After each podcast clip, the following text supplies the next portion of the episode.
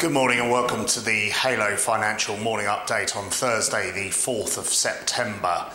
Uh, overnight, we saw some Australian um, data with the trade balance uh, slightly better than expected, but their imports and exports both down by minus 2%. Um, yesterday saw the UK Chancellor release his autumn statement, and relevant to the pound, um, it's worth recapping that inflation is forecast to end the year for 2014 at 1.5% and predicted to fall to 1.2% in 2015.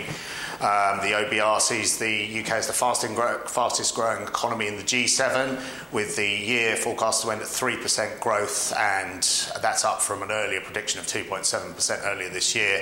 2.4% growth is forecast for 2015. Um, also expected for the end of 2014 is that 500,000 new jobs will have been created this year, with 85% of those at full time employment. And unemployment is forecast to fall to 5.4% in 2015.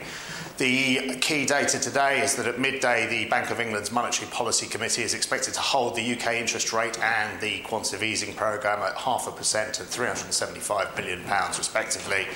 Um, following on from that, 12.45, the European Central Bank um, are also expected to hold their interest rate at 0.5%, with Mario Draghi's press conference following uh, directly afterwards at 1.30.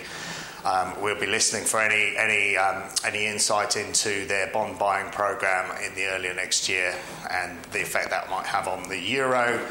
Um, also at 1.30, we're expecting some data from the US with their initial and continuing jobless claims. The initial are expected lower, continuing expected to be higher, and they're also due for release at 1.30. All that remains is to say please contact your Halo financial consultant if you require further information, have a great day.